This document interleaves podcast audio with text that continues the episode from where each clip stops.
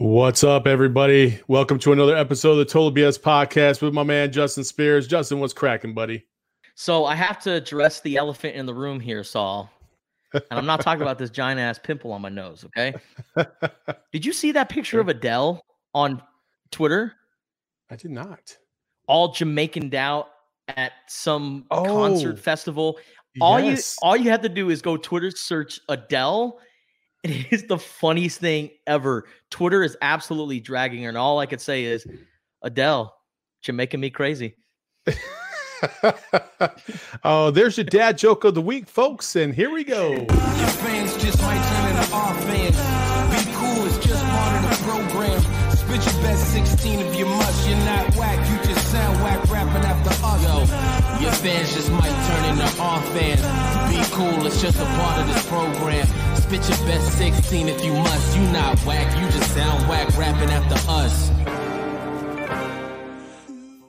Well, we have a lot of stuff to get into today, but first, we have to make sure that we let you uh, you all know that our first ever um, Total BS podcast fantasy football draft.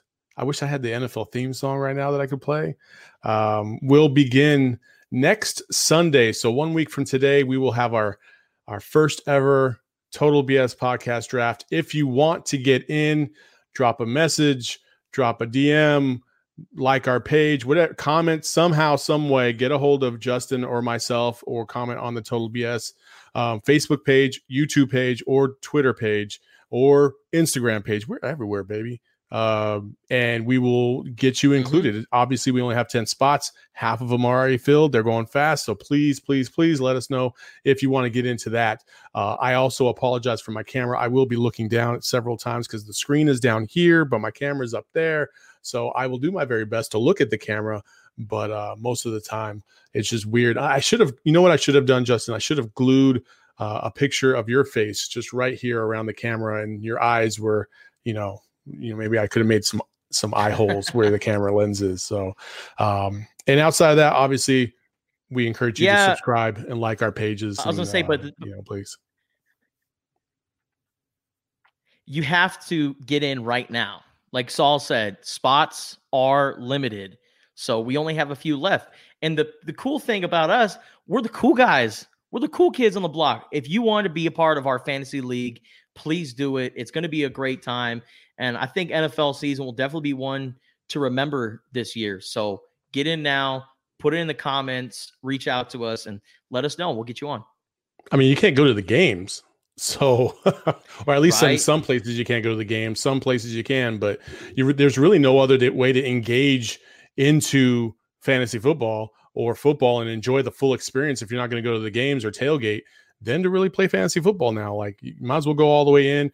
We haven't decided what the buy-in's going to be. It won't be crazy. You know, I play in a high dollar league. It won't be like that, but you know, hey, we're gonna have some fun with it. That's the most important part of this. We're gonna have some fun. We're gonna have uh, fun with you. We wanted to get to know you, and you will be part of our stream next Sunday. Again, this is a, a brilliant opportunity for you to get get your face up there on the Twitterverse and in Facebook and YouTube and all that stuff. Come join the party. It'll be fun next Sunday night. Total BS fantasy football draft right here live at seven o'clock. Also, later on in the show, at, at the bottom of the hour, we will have Matt Babcock uh, from Babcock Hoops. He is a former Arizona alum. I don't know if you knew that, Justin, uh, but he also is a NFL draft analyst. No, He's going to out. school us on some of the NFL, uh, NBA. I'm sorry, NBA draft prospects. And he's an NBA draft analyst. He will be joining us at the bottom of the hour as well. So let's get to it, Justin. Obviously, a crazy week. I mean, unlike any other. And uh, we're going to go ahead and start by the bubble uh, because the Bucks are really what set the tone after the the murder of Jacob Blake, and I'll, I'll call it a murder because you don't, or not the murder. I'm sorry, the the the racial injustice Shooting of of the shooting of of Jacob Blake. I'm sorry, I'm fumbling over my words right now, but uh, you know, he got shot seven times in the back and it, right in the back yard of the Milwaukee Bucks uh, neighborhood, and so they protested by not showing up to their game on Wednesday, and after that, all hell broke loose. the Mil. Remember our last podcast? I kept calling it the Milwaukee Bucks. Mil- Milwaukee, yeah, Milwaukee. The Bucks are personally affected by racial injustice. They have a couple of players who have had incidents with police, including uh, Sterling Brown, who was uh, thrown to the ground and assaulted just for a simple parking violation. So this definitely hit home for the Milwaukee for the Milwaukee Bucks. And but the biggest story about racial injustice, remember we keep asking how many more players are wearing this on their back on their jerseys, how many more? And the reason why so many players were hesitant to go to the bubble in the first place was because they didn't want the issues to be pushed to the side. Yep. And these issues continue to happen. So the Bucks were like, listen, we got to stop playing basketball just for a little bit here. You know, with the George Floyd incident, also with Breonna Taylor, there was no basketball going on. So a lot of teams, a lot of NBA stars were able to focus on that. This happened in the middle of the bubble. So the Bucks said, listen, we got to stop all basketball and put a light on this. And we got to finally take a stand. You know, sports has always been used as an escape from the harsh reality that on in this country. But the thing about 2020 and how unique slash crazy slash horrible this year has been is that you just can't escape it. And I applaud these players for taking a stand. Now, I didn't agree with the Clippers and the Lakers really wanting to just end the entire season right then and there because I really thought that would have eliminated their platform. But once again, the NBA is setting the tone for focusing on getting justice in America. And the, once the NBA did it, you saw Major League Baseball do it, you saw the WNBA did it, and finally, some teams in the NHL did it. This was a week that will go down in the history books in sports history. I I just love what the NBA players did, and um, yeah, I couldn't I couldn't applaud them more. No, I, I totally agree. I think what they did is right. It's right. You know, it, it, far too many times, and you just if you go across social media, you'll see this time after time again is people being upset that um, these players are using their platform.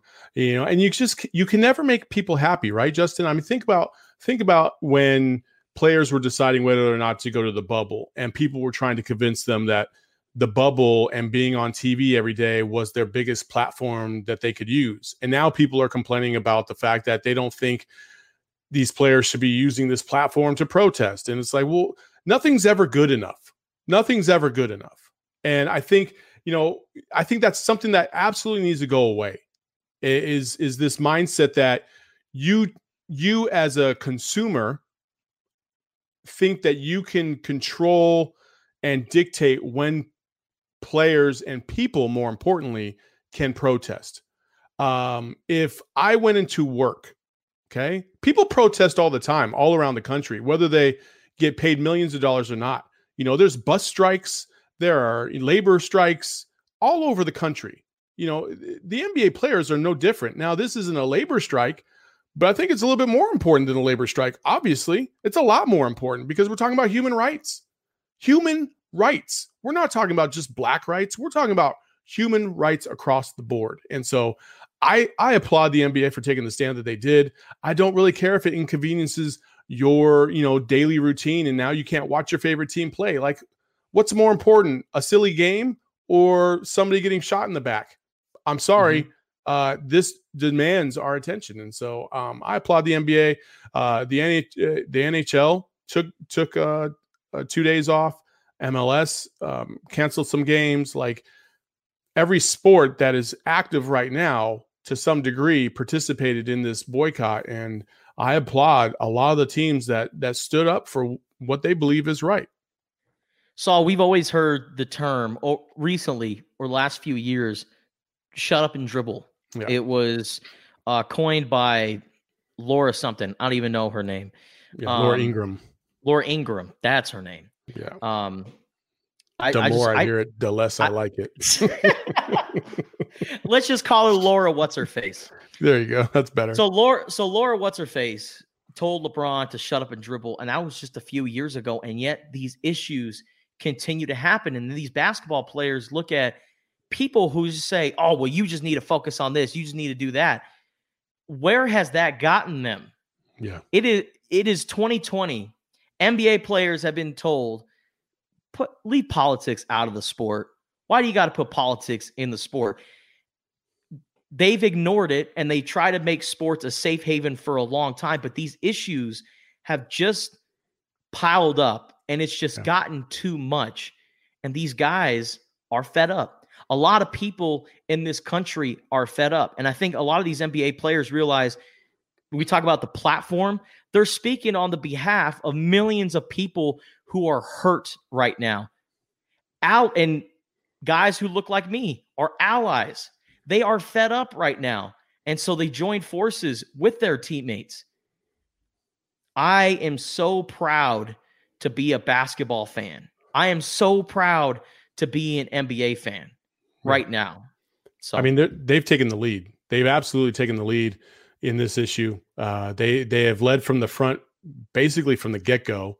Um, you know, a- after Kaepernick uh, took a knee, after that, shortly thereafter, um, the NBA has essentially taken that that torch and and run with it and been at the front of all this. They they are the trendsetters. Uh, believe it, whether you believe it or not, the NBA are, is trendsetters, and they've always been more active when it comes to the civil rights um, you know opportunities that sometimes exist uh, both good and bad. And so um, i applaud the nba um, and i applaud all the other sports for participating.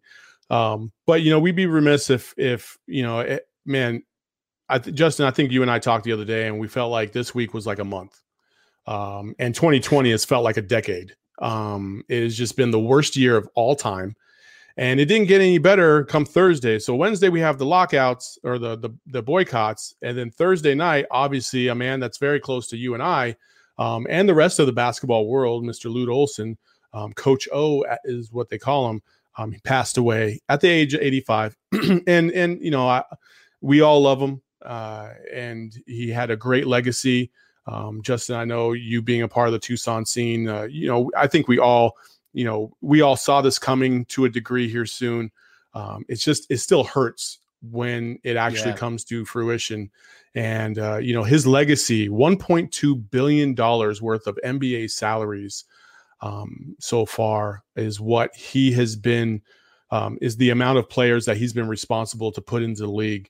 And it's just, it's unbelievable. Guys by the name of Gilbert Arenas and Mike Bibby and Richard Jefferson and Sean Elliott the legacy goes on and on and on and um, a tremendous and, and more than anything else he did it with aplomb and class and um, it's a tr- it was he was a tremendous individual and if you ever had a chance to to meet him you would know it because it, it made a significant impact on your life and justin and i will talk about this uh, as we close the show Yeah. so stay tuned for that um, we have a couple things we want to share with you guys but um, justin yeah, Yeah. that that news wasn't wasn't easy to hear Yeah, it was. It's definitely one of the worst days in Tucson history. It's definitely the worst sports day in in Tucson history when Lute Olson passed away because he meant so much to one city. Like he is the most recognizable. He was the most beloved person ever to live in Tucson. Yeah. There wasn't Ever. one person who disliked Lute Olson. Not one person. And when you talk about class, Lute Olson was the definition of it. He never cussed. He was never a hothead.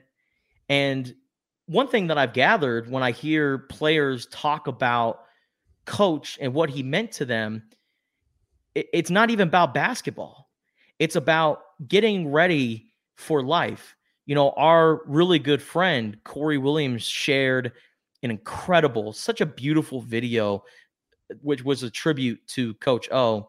And one of the things I thought really stuck with me was he said, You taught us how to play by showing us how to live. And absolutely he got and he got guys ready for life. And Saul, you mentioned the 1.2 billion dollars. That's just playing in the NBA. That's not even the professional world. Harvey Mason, who is an award-winning uh, produ- music producer, even who has music in films, has won a lot of accolades. He's very successful in the music business. Let's talk about coaching. Think about how many coaches have graced the NBA scene that have ties to Lute Olson. Some who have played under him and some who have coached under him. A lot of people forget Yeah. uh, Dunlap. You coached in the NBA for a little bit. You have Mike Steve Kerr Budenholzer. and Mike Budenholzer. Budenholzer Yep. and and you have Steve Kerr in the Golden State Warriors dynasty, and it's just elevated to the NBA level. When you look at the Golden State Warriors and the heyday that they were in, the prime when they were winning championships, that was Lute Olson product basketball right there. Yeah. And sure. he he just meant so much to the basketball world. And I think it was so incredible to see the NBA honor Lute before every one of their games over the weekend. Well, I mean, that's, I mean, that they, they should, they should. They should. You know, anybody, anybody that has any type of an impact in the game in a positive manner, uh, much like Lute Olson did, and dedicates, you know, essentially their entire life to the sport of basketball, deserves to be recognized to that level for sure. Um, And- it- and, go ahead. And so I so I will say this. Lute Olson is one of five head coaches to in all 20 time consec- 20 consecutive 20 win seasons. 20 win seasons. And if you go back and look at Arizona's schedules during those times, they weren't playing cupcakes in the mm, non No. scheduling like Michigan State, Texas, Maryland, Georgetown. Like they were playing the best of the best in college basketball during non-conference play. And mm. I remember one season, I don't know if you remember this, Saul, didn't they play Michigan State in the middle of conference play? So you have UCLA, you used to have all these great Pac-10 teams, and then you just got oh Michigan State coming to town one weekend, Yeah, because it used to be back and there the weren't as many games then as there are now. So back in the day, it used to be where the ASU week, because usually that's that was just a one game week. Um, they would schedule a game that Saturday as well if they played on a Wednesday or vice versa. And so typically they would they would go across the country, see who else was playing their rival, and then try and schedule a team like that to play um, in a unique game. And so um, Lu- Lute Olson, to his credit, and I don't know what has changed at least you know obviously we follow the U of A a lot, but uh, I don't know what has changed since Lute left and how difficult schedule scheduling and the in the mindset coaches have in scheduling big time opponents.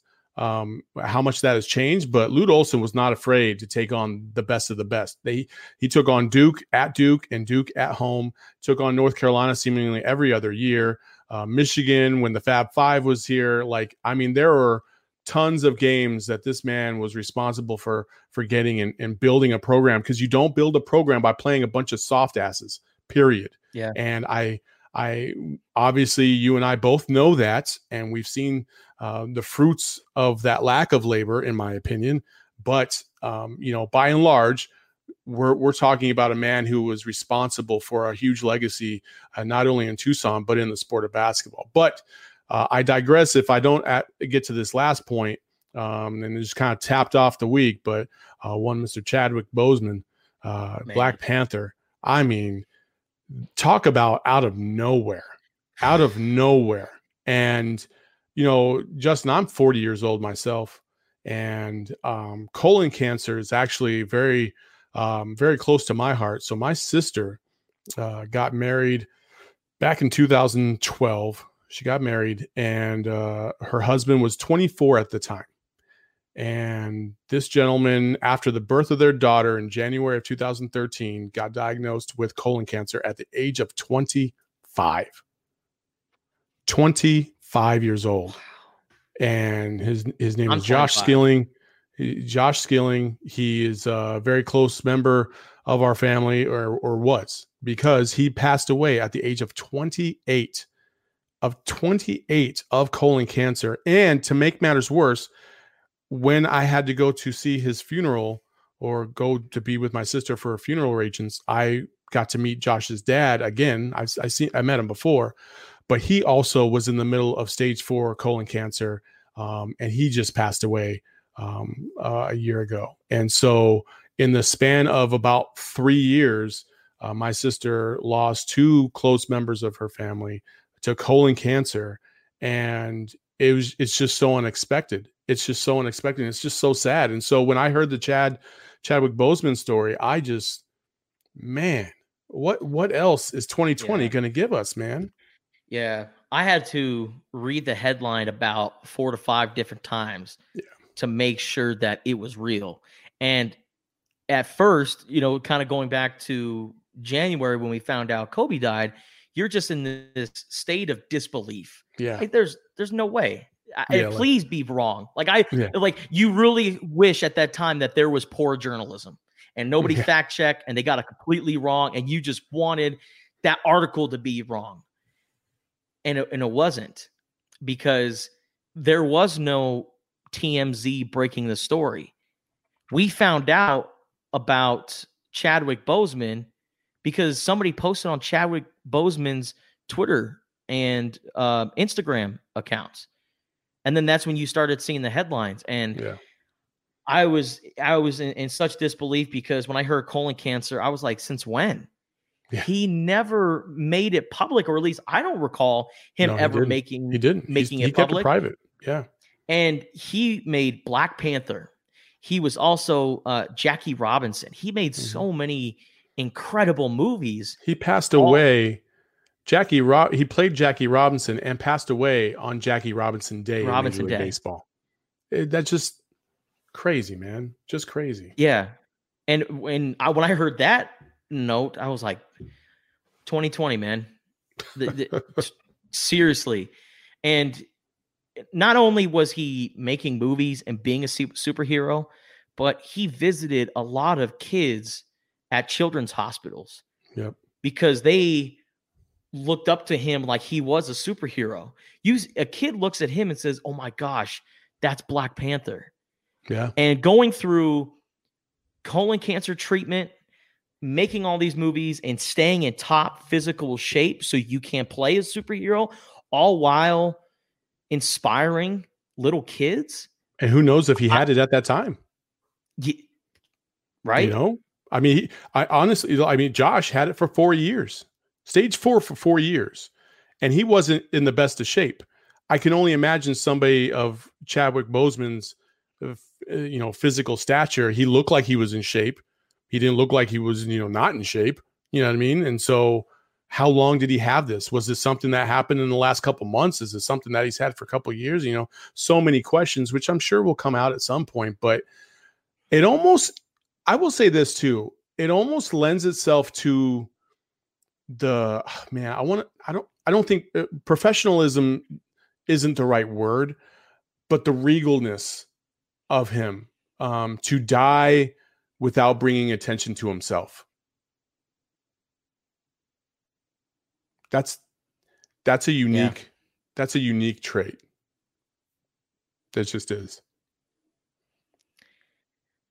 And that's what we call a real life superhero. I know I'm not the only one that has said it, and a handful of people have said it on Twitter, but I just have to echo it. Chadwick Boseman was a real life superhero. Was never about himself, was always about others. And the roles that he played in movies, just absolutely incredible. Chadwick Boseman was on his way to being one of the best actors that we have seen. Yeah, absolutely. And it's just so unfortunate because when I say 2020, man, this year has taken away some incredible people from us. It's been a hard year. And I It's been a hard I year. look at the I look at the photo of when Kobe Bryant won his Oscar for Dear Basketball and seeing the picture next to Chadwick Boseman. 43 and 41 years old, just taken away from us abruptly. Yeah. Uh, yeah. fuck this year, man. For real. I mean, Fucking- that's that's the bumper sticker right there, man. Is just Fuck F this year. You know what I mean? So um so you know, rest in peace to Lute Olson, rest in peace to Chadwick Boseman, those two gentlemen, you know, uh, And also uh, Clifford Robinson, former and Portland Clifford. Robinson yesterday. Yeah, I mean, Jesus. And he was only 45. I mean, or I'm sorry, he was 53. He was 53. My bad. He was 53. Um, Still, but still, you know, that's fairly young, and you know, and f- especially for a professional, former professional athlete, you know, and so there's just a couple things that that I gotta say off of that. Number one, nobody's guaranteed tomorrow. Nobody. Nobody, nobody, nobody, nobody. Number two, do what you can today to make a to, to make tomorrow a better day for everybody. For everybody.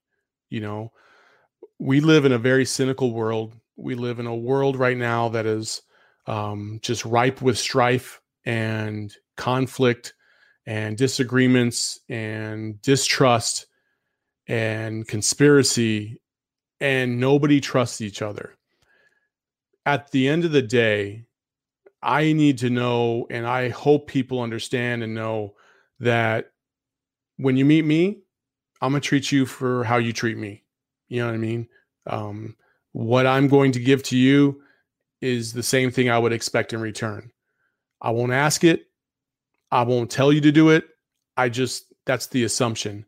And I think as we move forward in in this life, you know, thinking about that person next to you, your neighbor, your neighborhood, you know, the people you love, family, friends, and uh, you know, you got to take care of each other. Otherwise, you know, your time's going to come to an end, and you you don't want to be left thinking, man, I wish I would have done X, Y, and Z.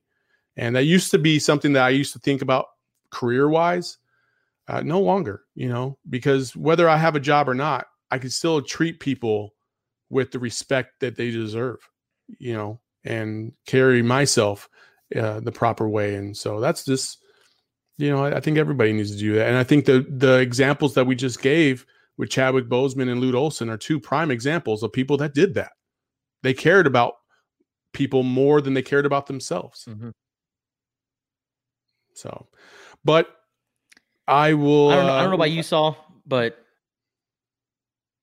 no, I was going to say this year has really taught me just be generous, be kind, and I, you know, I've always had a kind heart. You know that. People, anybody that knows me knows that.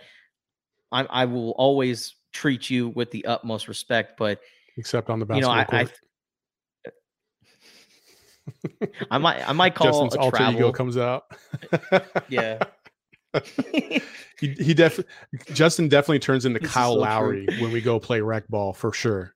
So um, but hey, we have we have our special guest. So my computer uh, fears not Michael Jordan, it's Kyle Lowry. yeah, no, no, yeah, it's definitely we have our special guest um, in in the waiting block right now, and so we'll go ahead and get to it. Uh, we're going to talk a little NBA draft with the one, the only Mr. Matt Babcock. How you doing, sir? Hey, I'm doing well. How are you? Fantastic, Justin, Matt, Matt, Justin. Here we go. Uh, you know, uh, Matt. First of all, thanks for joining us. And before we get started, obviously we've kind of been talking, uh, as you Thank probably you. heard, about uh, one Mr. Lute Olson. You played for the Arizona program temporarily, um, or for a short period of time, I should say. Um, what were your experiences with Lute, and anything that you would like to share in terms of what you will remember the most? Yeah, I'm glad you asked me that. I mean, I was I was planning on saying something about Lute, and uh, you know, I, I, played on the team for a short time, and Lute was my coach. And uh, more importantly to me, uh, you know, I, I, grew up in Arizona, and I, I idolized Lute Olson and his program, and to have the opportunity to to be a member of that team and have him be my coach, and uh, even just spend a you know a little bit of time with him. Uh, it, you know, it, I, am so thankful for. I mean, just what a great man, and uh, you know, has done so much for the Arizona basketball program, and I, I think his his legacy will carry on forever because I mean he's, he's created this Wildcat family uh, that's really become like this you know strong fraternity. I mean we're we're all friends. I mean whether it's you know Andre Iguodala, Channing Frye, Sean Elliott. I mean we're you know we, we, we you know travel the world. We're all coaches, agents, you know different different areas of basketball, and you know we say hey we played for Lute. We're, we're family, and so I mean you know Lute created something special and. Uh, his grandson Matt Brase was a teammate of mine. I talked to him a couple days ago, and um, you know, I just, you know, expressed to him just, you know, how, how, bad I feel for his family. And, you know, of course, we, we all, you know, knew this was coming. I mean, Lute was a little older and had some health problems, but you, you can never prepare to, to, lose somebody like Lute. And just, uh, you know, I, I, certainly have a heavy heart. I, I know all of our, our Wildcat family does too. For sure, for sure. Uh, well, thank you for sharing that. Um, and you know, one of Lute's legacies was putting people in the NBA. So why don't we get to that? Sure. Um, you know, uh, as an NBA draft analyst, you know, first of all, I think the the first question Justin and I pr- both have is how is COVID nineteen going to change the way these teams really go through this process? Yeah, I mean, for, I mean, for one, it's it's been a, a, crazy long process that none of us have, have dealt with. You know, regardless of the angle you're, you're taking at the draft. Um, you know, and, and, we're all limited. You know, nobody's traveling much, if at all. Uh, and, and, so for NBA teams specifically, uh, you know, they're limited to watching a lot of video, maybe watching too much video, um, and, and, doing these Zoom calls where they're interviewing the kids, which is which is productive. Um, you know, but it only gives you so much information. So I mean, the, the whole you know traditional pre-draft process of bringing guys in, you know, take them to dinner, watching you know you know do an individual workout or workout against other players. Uh, that's all that's all off the table. So I mean, it's it's very unique this this year. Usually, the NCAA tournament really gets some guys moving up in the draft. Like one prime example, and sorry for all you Arizona basketball fans, but Wisconsin and Sam Dekker. It seemed like oh. Sam Dekker like shot his way up draft boards. But of course, there was no NCAA. It hasn't tournament. done anything since. but there's no NCAA tournament. There haven't been any, you know, in-person workouts you just discussed about how lack of exposure will benefit or I guess hurt a lot of players, but who do you think eh, out of any college basketball players, who do you think benefits just from the footage that we've seen in the regular season? Yeah, I mean, I have a few few different thoughts on that. I mean, I think one, I mean, missing March Madness. I mean, there's always you know a few guys that really rise. I mean, you, you see how guys perform, you know, under the bright lights. Um, I mean, I personally think Obi Toppin, who, who I currently have at number one, I think if the whole world would have seen him on the big stage, I think a lot more people would be thinking the same way I do. Uh, and I actually do think there's a number of NBA people that, that think the same way I do. And so uh, there's always going to be a number of guys like that that would have had that opportunity uh, to really rise, you know, w- within the media, within the public, in uh, among NBA circles. Um, you know, and then as far as guys that that are maybe benefiting from the lack of exposure, uh, you know, I don't know who that would be, but it's the guys that probably are overrated right now that, that would have maybe struggled in, in individual workouts uh, with teams. And so, again, it's just, uh, you know, I, I, think it's really interesting times. Everybody's having to kind of adapt. Uh, we'll, we'll, just see how it turns out, I guess, right? For sure, for sure. Well, speaking of, you know, you mentioned Obi Toppin uh, in, in, your top five. Why don't you give us your top five and, and why you you rank these players? Because you're you're your top five is is different than a lot of other people's, especially when you look at like the ESPNs and the and the other the other outlets for sure.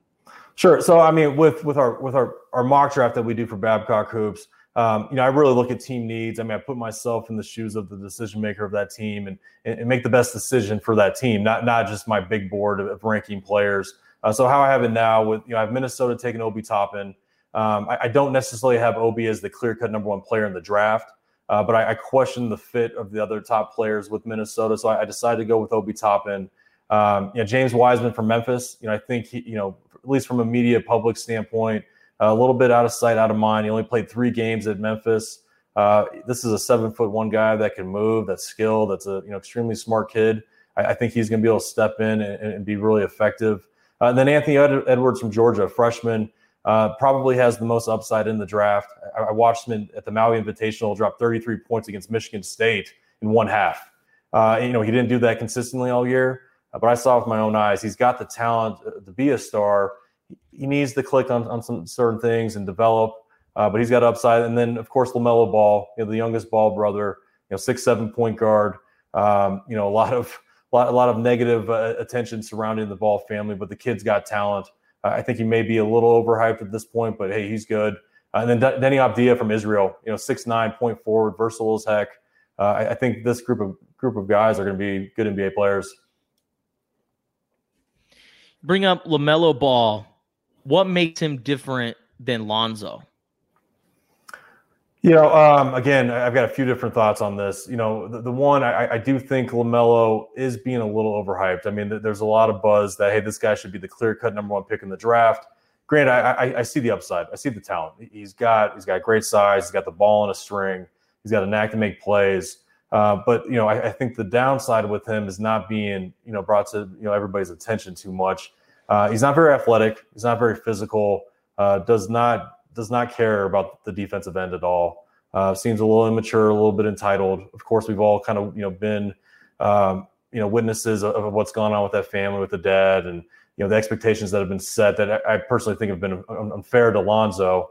Um, you know what makes him different with, with, you know than Lonzo. I think he's a little bit more built like a scorer. Um, I think he's less athletic. Um, you know, and so I, I, don't see this being a deal where LaMelo is going to step into the league and be clear cut better than his brother. I think he's got some things he needs to address.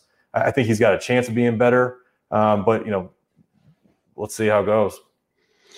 Power Five conference wise, you know, there's a lot of prospects from each conference. If you had to pick one from each conference, let's start with the West Coast and go all the way to the East. Um, with the Pac-12, who would it be? Oh, Pac-12 is easy for me. Onyeka Okongwu from USC. That this guy's a big time player. I mean, he's uh, you know, you look, you look at his size. He's 6'9", 245. He's more of a five than a power forward. Uh, but this guy's great. I mean, we've seen the success Bam Adebayo's had in Miami. He's kind of in that mold, uh, a little bit like Al Jefferson, much more athletic. Uh, but I think this kid's gonna be able to step in and, and be a major mm-hmm. contributor off the bat and, and have a great career. Big Ten. Big Ten, uh, you know, probably the least amount of talent of the Power Five conferences, but uh, Jalen Smith from Maryland would probably be the guy I would peg. Uh, six ten, long, uh, shoots the ball from outside, and a terrific, you know, rim protector. Big Twelve. Big Twelve. Tyrese Haliburton, uh, you know, six five point guard. Uh, just you know, had, you know, their team didn't do that well this year at Iowa State, but uh, just sort of a do-it-all smart kid, stretches the floor. Even though he kind of shoots the ball like Bob Cousy, he knocks that thing down and just really knows how to play. You know, I, am a little worried about his physical limitations, uh, but just sharp kid that that knows how to play. ACC. You know, I, would be torn between Patrick Williams and, and Devin Vassell, both from Florida State. Uh, but I'm, I'm going to go with Patrick Williams. He's just got so much upside. He's uh, you know 6'8", 225 it really fits into the you know modern game of being a hybrid forward that kind of can do a little bit of everything, defend everybody, shoots the ball from outside, big time athlete. Uh, you know, he's not quite there yet, but if things click, he could be one of the better players in the draft. And then finally, the SEC. Anthony Edwards. You know, again, you know he's uh, he, has got a lot of room for improvement. You know, I, I think he needs to kind of grow up as a player. Um, doesn't make all the right decisions. You know, needs to kind of develop his motor to be a little bit more consistent. Uh, the talent's there though. The raw talent is off the hook. His physical tools are off the hook. Uh, I mean, he's probably got the best chance of being a star. Uh, again, he needs to improve things, but Anthony Edwards for sure. Does he scare you? Maybe uh, in possibly he reminds me a little bit of Stanley Johnson physically. Um, you know, just kind of that bulky kind of guard. Um, you know, he can do a little bit of everything, but can he? Obviously, he can score better than I think Stanley Johnson could in college, without a doubt. Um, but does does he does that does that correlation? Yeah, no, I, I, do that. I, mean, I, think Anthony Edwards has got more raw talent uh, yeah. than Stanley did at the, at the same stage. Uh, but yeah, that's sort of the concern: is is all these things are all these things going to click? And uh, you know, and the way I kind of look at it, upside guys is okay. What do they need to get to where you want them to be? and the more more things that kind of tally up, the more risk that that comes with it. And so I, I do think there is a you know a decent amount of risk with Anthony Edwards. I think he's going to be at least a good player. Uh, is he going to be you know maximize his potential? My confidence level isn't super high. You know, again, let's just let, we got to see how it goes. But I mean, that's where that's where I kind of went. You know, me going with Obi Toppin with the fit for Minnesota. The, the risk with Anthony Edwards is what kind of held me back. Of like, you know, we need to go all in with Anthony Edwards, regardless of how he fits with this team. I'm not quite there with him. Um, so, you know, I, this draft is really, there's so much parity with the top. I think teams should, you know, look at fit. So you had Anthony Edwards going number two, correct? Uh, three, three to Charlotte. Three. Okay. Why do you think he can fit in with with the Charlotte Hornets? Uh, I mean, fit, it fits what they have. You know, I mean, you know, uh, Devonte Graham from Kansas really took off this last year. Uh, they, they, committed a bunch of money to Terry Rozier. This backcourt last year, they, they had two guys six foot one, and so I mean, I think Anthony Edwards could be slotted in at the two guard. Uh, they took Miles Bridges, who's like a three four a couple years ago. Uh, PJ Washington from last year is really you know picking things up. They, they do need to address their their five, uh, but I mean, he fits with what they're doing. He's got the most upside in the draft. So at three, um, I, I, personally think it's a no brainer. It's worth the risk, and, and, he'll at least be you know a good player, if not great. And before we let you go. Um, obviously you mentioned Obi Toppin, but if you had a, a, player to pick that wasn't in the Power Five, and maybe or maybe is in the Power Five conference, but didn't get that much love this year, um, who's that sleeper pick that you just think, man, this guy could be like next level good? You know, I, I don't know if there's any any you know surefire stars or anybody I put my neck on the line on that level, uh, but a few guys I don't think are getting enough attention. Um, Malachi Flynn from San Diego State. I think the kid's a stud. I think he's going to be a good NBA player. Uh, Jalen Harris from Nevada, another another kid from the Mountain West. Um, uh, let's see here. Um, Elijah Hughes from Syracuse. You know, their team wasn't very good, and he's a he's an upperclassman. I don't think I don't think he's getting the love. I, think he deserves it. And then Cassius Stanley, um, who I think has been sort of hidden in plain sight at Duke. You know, he, he, was asked to fill a role, pretty much run the floor, hit open shots, and and dunk the ball, which he did really well. And I, I think a lot of people were being critical on him of you know not being the creator, which I saw him do that in high school. So uh, th- those that's the group of guys that I think are a little bit underrated. Uh, you know, at least as far as how I evaluate them. Saul, one last question. Sure. Matt, I know NBA drafts, sometimes a few trades happen, and there isn't really a bona fide superstar in this year's draft or one that is you know is going to be number one. But do you envision someone making a trade? Oh, sure. I mean, there's trades every every draft, right? I mean, it's uh, you know, since I've been a little kid, I love the draft, and you know, David Stern come up with you know, we have a trade, right? It was uh, you know, it's like Christmas morning when, when you hear that, and I, I think that I think there's gonna be a lot of trades this year. Um, you know, I, I, think there's gonna be teams high in the lottery that are gonna look to make moves. I'm not sure how easy it's gonna be. I, I know with the uncertainty of how next season's gonna look and just the landscape of of the economy and you know the NBA's know, own economy. Um, I, I, think teams are going to be very conservative financially, uh, and so I, it may be harder, um, you know, to make moves than, than you know some teams would, would like to hope uh, it would be. But um, you know, I, I do think there's going to be a lot of active teams trying to make moves. How likely is one of those teams going to be the Philadelphia 76ers? Yeah, think? yeah. No, I, I, think I think Philly for sure. I mean, of course, uh, you know, the, the, it seems like there's going to be quite a bit of turnover. They just fired Brett Brown. Um, you know, Philly is sort of a tough market as it is, um, and they've got a bunch of picks. You know, they got a bunch of second round picks. You know, I, I don't see um, I don't see a world where they keep all those picks. I mean, I guess they could do some draft and stash. You know, guys, there's really not that great a group of those types of players this year, though. Um, yeah, Philly. If I were to bet on it, I'd say they're trading it at least once. Matt, before we let you go, um, tell us about Bob, Babcock Hoops and how it got started and what you guys are. I mean, you guys produce a lot of good content. So why don't you tell the people about you? Mm-hmm. Yeah, thank, thank you. Um, yeah, so Babcock Hoops, I you know, I, I guess a little, a little backstory. So I, I, was an agent for ten years. Um, you know, decided to get out of that business. Wanted to get back closer to my roots. My family has all worked in basketball on the scouting side and the front office side for years, and um, got out of the, being an agent and wanted to scout. And uh, started doing some media stuff, some writing for Sports Illustrated, and decided, you know, I, I think I could put together, um, you know, an infrastructure of my own. So I created Babcock Hoops. Um, you know, I, I, brought on some former NBA scouts to, to assist me, and uh, you know, so we do a number of different articles, uh, all, all, basketball related, all NBA related, but our, our, main, you know, focus is the NBA draft. And um, so you can find us on, on BabcockHoops.com. And then I also, uh, you know, I'm a contributor for CBS Sports HQ. I, I'm an NBA draft analyst for them. Then I'm also involved with a new site that just started actually last week, uh, basketballnews.com, and it's a it's a really great concept. So uh, Alex Kennedy, who had been at HoopsHype forever, just you know is the main guy there, and so there, there's several you know high level journalists, and they've got a number of uh, former NBA players. We're all you know creating content. I'm providing draft coverage for them as well. So kind of all over the place, but uh, yeah, check check us out. Hey, well, we appreciate you coming on and joining us today on the Total BS podcast. Thanks for the information. Uh, yeah. We definitely are going to use that. So, uh, best of luck to you for the rest of the year, and uh, let's let's hope we have basketball in 2021 as well. Not for sure. Thank, thanks, guys. I really appreciate it. All right, that's Matt Babcock you, Matt. from BabcockHoops.com, and uh, we thank him for joining us today.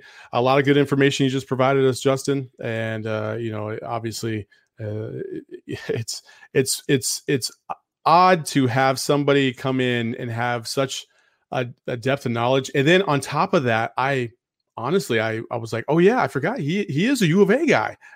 So mm-hmm. so uh, to have him share his story about lute olson too that was uh was kind of a two birds in one stone kind of deal huh?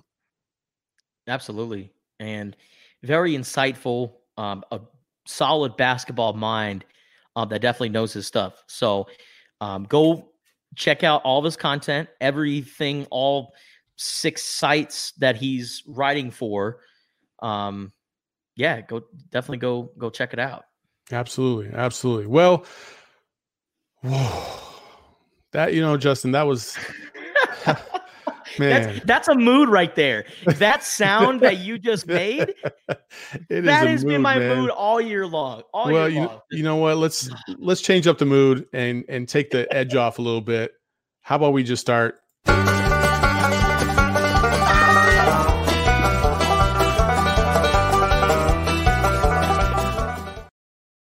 Everybody's favorite segment of the week. Don't be that guy. Justin, start it off, buddy. So I was scrolling through Twitter the other day. Rex Chapman, one of the best follows on Twitter. He's always got some good videos, some quality content. and he posted this video of a party in Georgia. Not sure why they're having this get together during a global pandemic, but this gentleman wearing a Georgia sweater. I can't say if this is in Georgia, but apparently he likes the Bulldogs. This lady said, I bet you that you can't blow out the candle while wearing a mask because he's looks like to an anti-masker says masks are useless. Well, Do they it, try out Oh, come on. Fucking do it. Do it. How'd that go for you, dumbass? and then he takes off the ba- then he takes off the mask with this high-pitched squeaky voice and says, "It doesn't matter. It doesn't matter." No, it, it looks like you got mask, got. man. Man, this yeah, you got got. You got got. And that right there, I want to send to every single one of my people, one, uh, one of my friends that think that a mask isn't going to help anything. That right there shows you why masks are useful. So, in summary, wear a freaking mask. That's it. Just wear a mask, man. That's it. I want to go see sports again in person. Please just wear a mask. If if for nothing else, just do it for that. That's it. That's it. That's all I'm asking. So my don't be that guy. You know, obviously, Justin, school started a couple weeks ago, and there are millions of parents around the country that are teaching their kids from home. And I think there's been a, a much a much bigger appreciation for what teachers bring to the table. And uh, this is my example of a father getting a little bit too, fr- excuse me, too frustrated. Oh, Oh, I I guess I lost it. Hold on. I Sorry. wait to see this. Say Hold we're up. we're getting a view of of of Saul's desktop right now, which brings me to my next point. Which brings me to my next point, Saul. You bring up teachers. During a global pandemic, teachers are trying to corral two dozen students in each class to stay focused, stay locked in on the assignments at hand. I see videos of some of these teachers and I just don't know how they do it. And Okay, here we go, Justin. I got it. oh, hey, we got it. Yeah, here we go. All right. So Oh, yeah. Oh my gosh, all the screensavers and pop-ups. Oh my gosh. Here we go.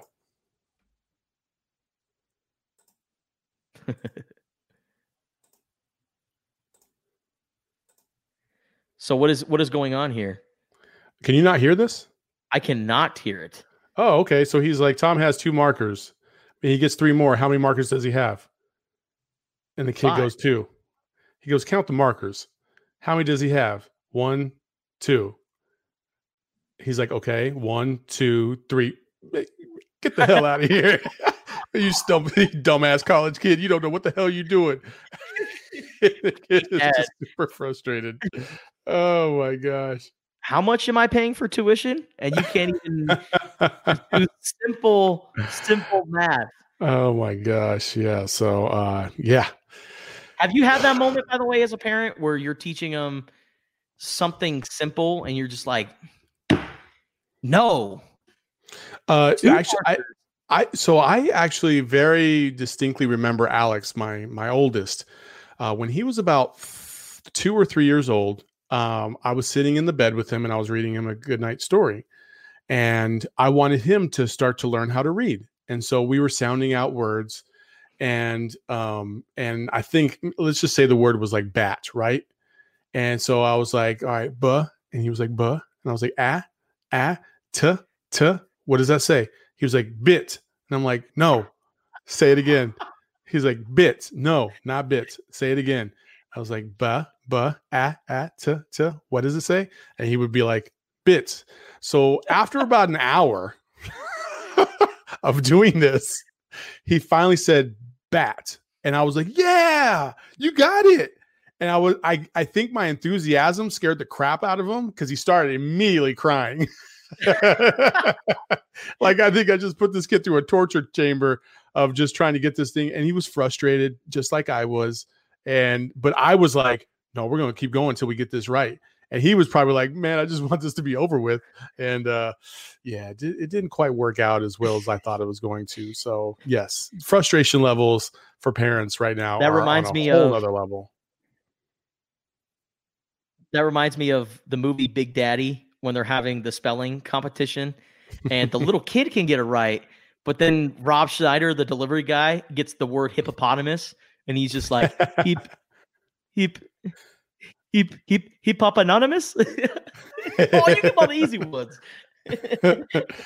oh man, so that's don't be that guy. Don't be that guy. Hey, be be patient with your kids and be patient with yourself because you're not going to have all the answers. But I guarantee you, the answers are out there. And guess what, people? There's a thing called Google. So if you get stuck, just Google that shit.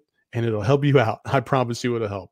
Um, so, uh, before we wrap up today's show, thank you all for joining us again on another Total BS podcast. We do have Tell Me Something Good. And obviously, we have mentioned his name several times in this podcast so far. Mr. Matt Babcock had mentioned him as well, Lute Olson.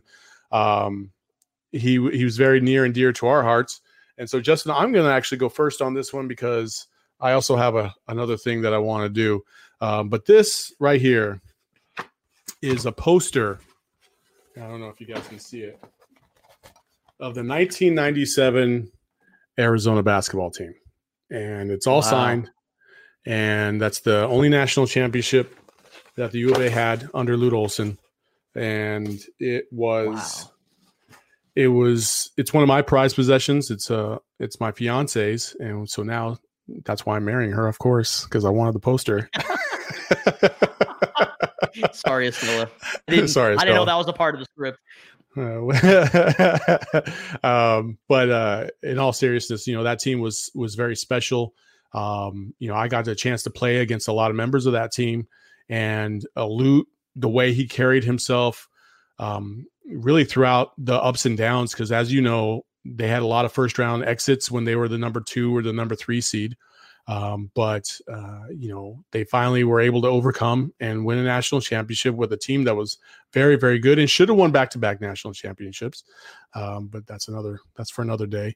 Um, so in honor of Lute, you know, I just, you know, I love you and I wish I had a chance to say that um, to your face uh, because even though you weren't my coach, you definitely felt like it to me. Lute Olson is a legend.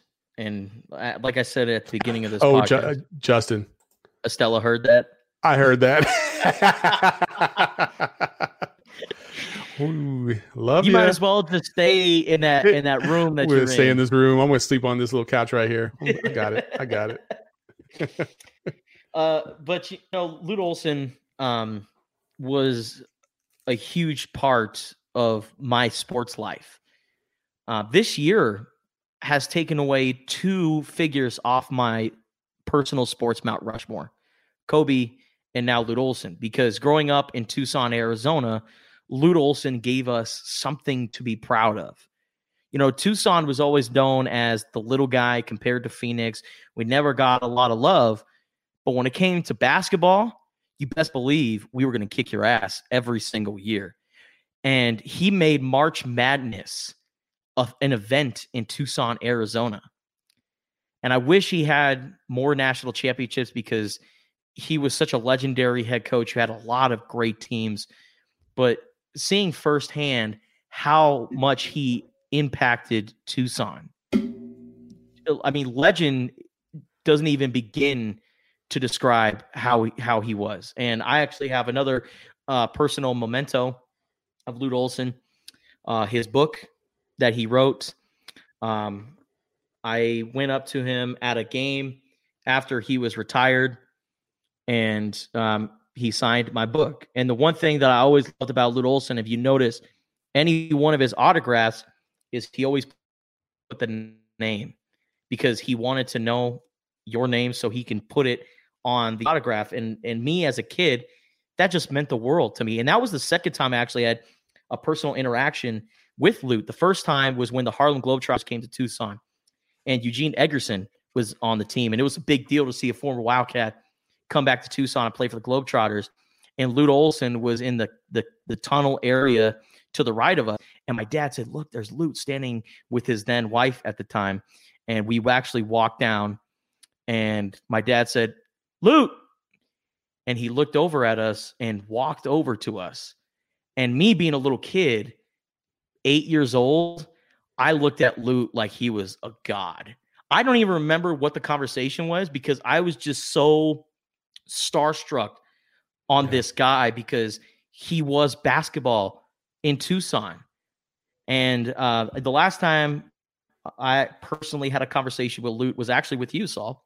Yeah. We were at airport. the airport going to the NCAA tournament in San Jose, I Mhm. believe, and that was No, actually, we were going to LA year. That was our- UC, we were going to UCLA USC. That's what it was. Okay. And that was our last year as an undergrad. So it was a big year for Yeah. U of A hoops. And just to have that, what, three minute conversation with Mhm. him and his wife, it it was so incredible. And even as you saw his health deteriorate over the years, you still saw that little twinkle in his eyes and that smile. It was so Hollywood and a, such a polarizing character. I love Lute Olson, man. Uh, Lute Olson it has a huge impact on my life. He was the reason why I stayed up so many, uh, stayed up late so many nights to watch the Cats play, and he gave me and the rest of the Tucson community something to hang our hats on, and made us something to be proud of. I, Yeah. You know, I- I-. Yeah, for sure. You know, I, I will say this as uh, as we send it off. Um, as you know, I work for Fox Sports Arizona, and um, I love I love my job. And um, when I interviewed for the job, my very first interview was with uh, Mr. Brett Hansen, who's our marketing, um, our, our senior marketing um, director, and um, had a phone interview with him. And then the next week was uh, the Lute Olson statue unveiling. And uh, you and I were there, and and you know, obviously, I talked to a couple people here and there, whatever. And then I'm I moseyed around, and I I I ran into Brett Hansen, who was who happened to be Lute's SID um, during that '97 run, and and for I think until 2001, from like '95 to 2001. So he used to be the SID um, during that time. So he had a very close relationship with Lute. Um, in addition to that, that was the first time I met Brett Hansen, but it's also the first time I ever met a man by the name of Todd Walsh. And Todd Walsh is um, a lead host on our network, does a tremendous job. And he, and if you haven't had a chance to go to Fox Sports Arizona's um, page and take a look at the Lute Olson essay that he had put out, um, it's it, get your tissues because it, it is is beautiful. The way he he really penned that was monumental. But that was the first time I ever met those two gentlemen, and I just thought it was fitting um, that I met them at that statue unveiling, and I don't know when they left that day, I I had a feeling like, man, I think I'm gonna get this job, um, and and I just feel like you know what, that's Wow. maybe it's the romantic in me or whatever, but I it was Lute. It was Lute helped out with that. You know what I mean? And he just in some kind of oddball way, that's just how I felt and I, how I took it. And it didn't hit me until he passed away. And I was like, wait a minute. Holy crap. I feel like I wouldn't be here if it weren't for him.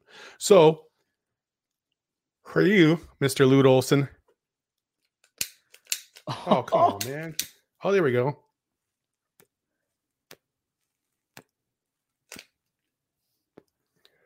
Here's to you, sir. Rest in peace. That's incredible.